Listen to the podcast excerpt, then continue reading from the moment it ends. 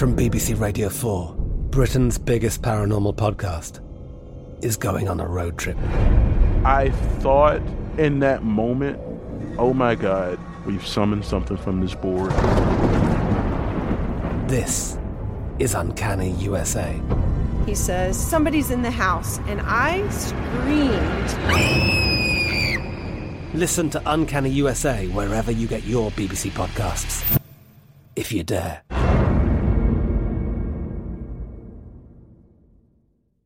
The Kakadu plum is an Australian native superfood containing 100 times more vitamin C than oranges. So why have you never heard of it? PR. No one's drinking a Kakadu smoothie?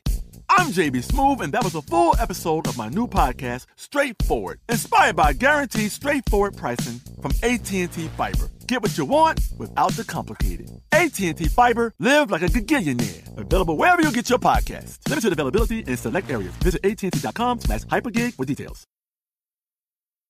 When you buy Kroger brand products, you feel like you're winning. That's because they offer proven quality at lower than low prices. In fact, we guarantee that you and your family will love how Kroger brand products taste, or you get your money back. So next time you're shopping for the family, look for delicious Kroger brand products because they'll make you all feel like you're winning. Shop now, in store, or online. Kroger, fresh for everyone. The 2024 presidential campaign features two candidates who are very well known to Americans, and yet there's complexity at every turn. Criminal trials for one of those candidates, young voters who are angry. The Campaign Moment podcast from the Washington Post gives you what matters. I'm Aaron Blake, and I'm covering my 10th election cycle. My colleagues and I have insights that you won't find anywhere else. So follow the Campaign Moment right now, wherever you're listening. Hey, history enthusiasts, you get not one, but two events in history today. On with the show. Hi, I'm Eves, and welcome to This Day in History class, a show that uncovers history one day at a time.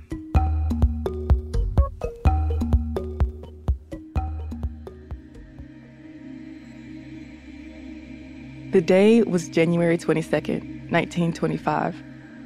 It was frigid in Nome, a tiny town of about 1,400 people on the west coast of Alaska, right up against the Bering Sea. Long winters, blizzards, and below freezing temperatures were the norm in Nome, so the icy town was often hard to get to. That was to be expected. But on this day, when the town was in desperate need of a serum to stop a diphtheria epidemic, that inaccessibility posed a huge problem. An epidemic of diphtheria is almost inevitable here. Stop. I am in urgent need of 1 million units of diphtheria antitoxin. Stop. That's how Dr. Curtis Welch, Nome's only doctor, started his telegram to towns all over Alaska and the U.S. Public Health Service. People were dying, and it was clear that the outbreak was a crisis that needed immediate attention. See, diphtheria is a potentially deadly bacterial infection, especially in children. It spreads easily, causing fever, chills, and a thick coating on the throat and tonsils that makes it really hard to breathe. And in the 1920s, there was a vaccine for diphtheria, but it wasn't widely used yet. And when the first person with symptoms of diphtheria went to Dr. Welch for help in December 1924, Welch misdiagnosed the condition as tonsillitis because no one else was showing signs of the illness. That Inuit boy died the next day. And until January, Welch would misdiagnose more people, and more people would die. Emily Morgan, one of four nurses at Maynard Columbus Hospital in Nome, once had diphtheria and soon recognized the symptoms. It wasn't until January 20th, 1925, when Dr. Welch would correctly diagnose diphtheria in three year old Billy Barnett. Diphtheria is definitely not the diagnosis you want to hear, but now that he knew the real issue, he could move on to treating it properly. And there was an antitoxin available that could cure diphtheria, but there were a few problems. Maynard Columbus Hospital had 8,000 units of the diphtheria antitoxin on hand, but they were expired, and the doctor didn't want to risk making little Billy even sicker. And per Murphy's Law, Dr. Welch had ordered a supply of the antitoxin in the summer of 1924 to be sent in from Juneau, Alaska. But the shipment didn't make it to Nome before the ports froze. So when another child was diagnosed with the illness on January 21st, he gave her 6,000 units of the antitoxin. It didn't work. She died that day. With the number of diphtheria cases and deaths quickly growing, Dr. Welch reached out to the mayor to call an emergency town council meeting. And on the evening before he sent his urgent telegram, Dr. Welch declared to the council that he would need at least 1 million units to curb the epidemic. The council called for a quarantine and put Emily Morgan in charge of it. But they still needed the antitoxin. So the next day, Dr. Welch sent the telegram to let all major towns in Alaska know about the epidemic and to Washington, D.C. to ask for assistance. Over a million units of the antitoxin were available at hospitals across the west coast of the US, but it would take them a while to get to Seattle, Washington, where they would then have to be sent to Alaska. Fortunately, a hospital in Anchorage had 300,000 units of the antitoxin, but it was still over a thousand miles away. Daylight hours were short, waterways were frozen, planes, which had open cockpits and water cooled engines, were just unreliable. And the closest train station was in Nenana, Alaska, about 700 miles or over 1,000 kilometers away. So, how would the cure get from Nenana to Nome? Dog sled, of course. At a January 24th Board of Health meeting, Superintendent Mark Summers proposed a dog sled relay. One team would leave from Nenana with the antitoxin, and the other team would leave from Nome. The two teams would meet in Nulato, and the Nome team would head back with the antitoxin. So on January 27th, as Dr. Welch and the nurses back at the hospital cared for an increasing number of sick people and waited on the larger shipment from Seattle, the dog sled journey began. Driver William Shannon picked up the 20 pound package of antitoxin at the train station and took off with his team of nine Malamutes. The next several days would be a saga made for Hollywood, a story complete with high stakes drama, a ticking clock, and adorable, heroic dogs. There were many cases of hypothermia and frostbite, a pesky reindeer, a flip sled and lost package, dogs that died of exposure, and wind chills down to minus 85 degrees Fahrenheit. In one of the tale's most dramatic moments, famed musher Leonard Seppala drops his dogs, led by the Siberian Husky Togo, on a dangerous shortcut across the Norton Sound. And of course, US news outlets were soaking it all up every step of the way. On February 1st, Gunnar Kaasen began what would turn out to be the last leg of the relay. He headed out in near blizzard conditions with now legendary Siberian Husky Balto as the lead dog. And on the morning of February 2nd, five and a half days after the relay started, Kaasen arrived at Front Street in Nome with the life saving serum. Nurses went around the town and outlying villages, giving people the antitoxin and comforting affected families. Nurse Emily Morgan even helped a father build a coffin for his son. Thanks to the assistance of hundreds of dogs and dozens of people, the quarantine was lifted three weeks later. The legacy of the relay lives on in the Iditarod Trail sled dog race and um, all the shining tributes to Balto. I'm Eve Jeffcoat, and hopefully you know a little more about history today than you did yesterday. You can subscribe to This Day in History class on Apple Podcasts, the iHeartRadio app, or wherever you get your podcasts. Thanks to Chandler Mayes, our producer. We'll see you here in the same place tomorrow.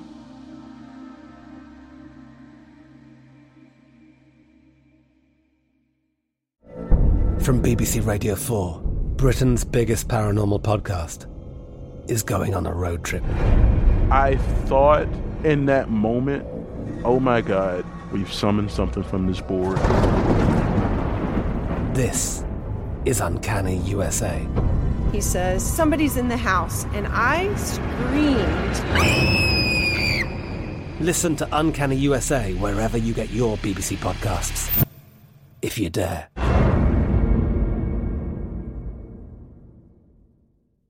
Today, I'm going to give you some straightforward advice on how to deal with naughty kids. How about instead of timeouts, time ends.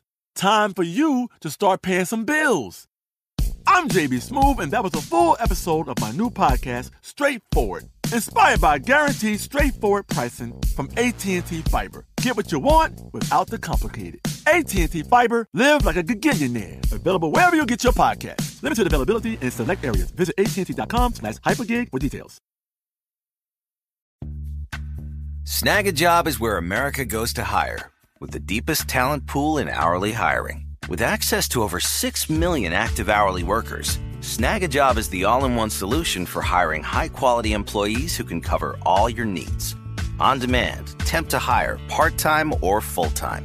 You name the position warehouse worker, retail associate, grocery store clerk, fitness trainer, baker, stylist, bellhop, podcast producer. Yeah, Snagajob's got a worker for that. With our easy to use platform, you're able to seamlessly post and fill available positions quickly with a dedicated customer support team to provide all the help you need along the way. Kind of nice knowing you have a talent pool like that in your own backyard, right?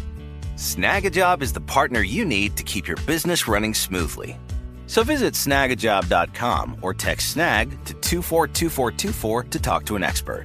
Snagajob.com, where America goes to hire. The best conversations I have with my colleagues are the ones that happen when no one is looking, when we're not 100% sure yet what to write. Hopefully, having conversations like this can help you figure out your own point of view. That's kind of our job as Washington Post opinions columnists. I'm Charles Lane, Deputy Opinion Editor. And I'm Amanda Ripley, a contributing columnist. We're going to bring you into these conversations on a new podcast called Impromptu. Follow Impromptu now, wherever you listen.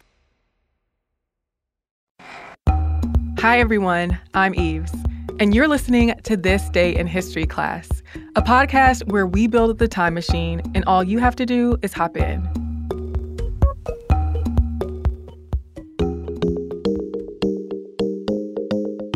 The day was January 22nd, 1984. Apple introduced its new Macintosh computer in an ad during the Super Bowl. Though the Apple II, first released in 1977, was super successful, it was being outclassed. Apple released the Lisa, a personal computer with a graphical user interface and mouse, in early 1983. But the computer was expensive at $10,000, and it had other drawbacks that made it less than appealing. The Macintosh project began in the late 1970s, at the same time the Lisa was under development. Apple employee Jeff Raskin aimed to create an affordable, easy to use computer. Steve Jobs, the co founder of Apple, took notice of the project. The Macintosh was envisioned as less expensive than the Lisa, but still powerful and accessible to the average user. Apple announced the Macintosh 128K to the press in October of 1983.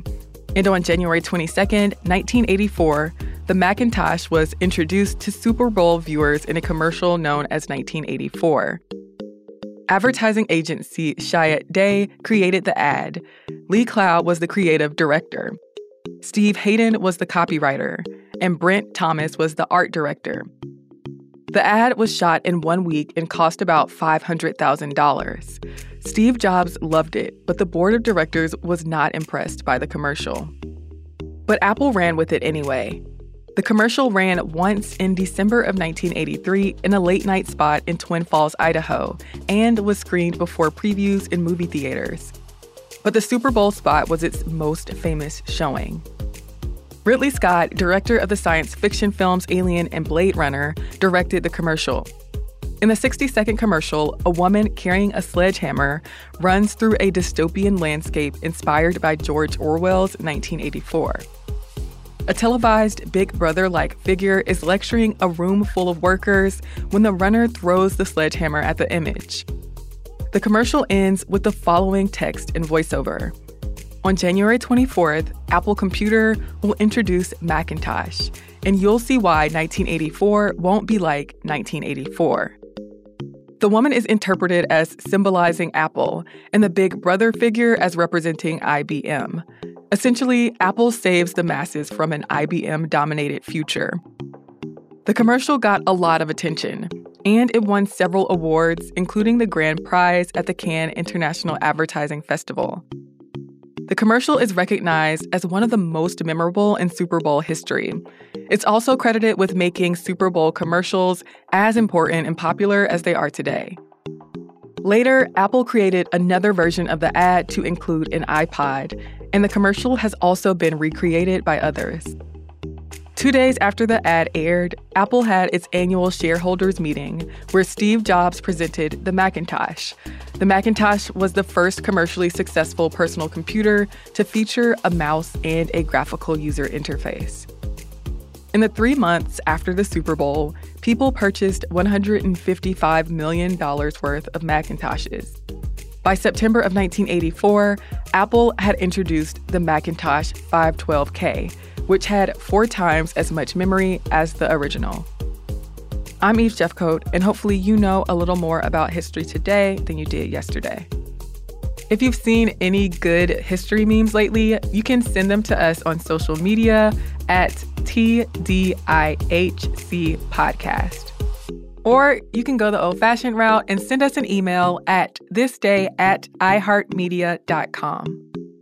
Thanks again for listening. We'll see you same place tomorrow.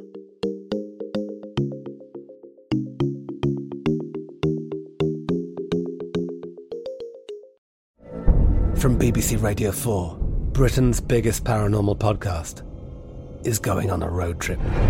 I thought in that moment, oh my God, we've summoned something from this board.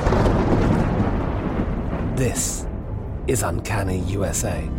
He says, Somebody's in the house, and I screamed. Listen to Uncanny USA wherever you get your BBC podcasts, if you dare.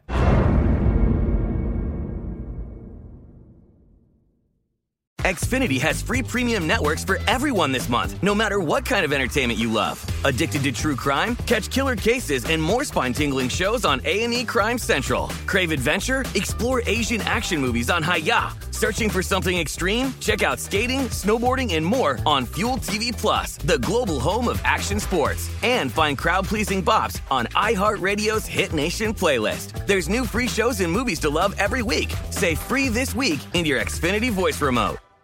This is Malcolm Gladwell from Revisionist History. eBay Motors is here for the ride.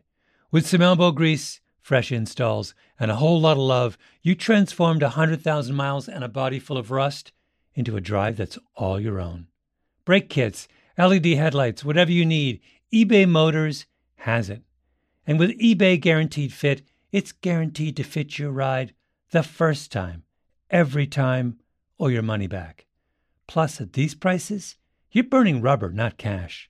Keep your ride or die alive at ebaymotors.com. Eligible items only, exclusions apply. We are the voice of NASCAR. The green flag is in the air, and we are underway. The Great American Race. The Motor Racing Network. NASCAR Cup, Xfinity, and Craftsman Truck Series Racing live on your hometown radio station and MRN or NASCAR.com. Martinsville, Talladega, the Chicago Street Course. We have the side by side action and last lap passes for the win. Photo finishes. Ryan Blaney will win. The voice of NASCAR, the Motor Racing Network.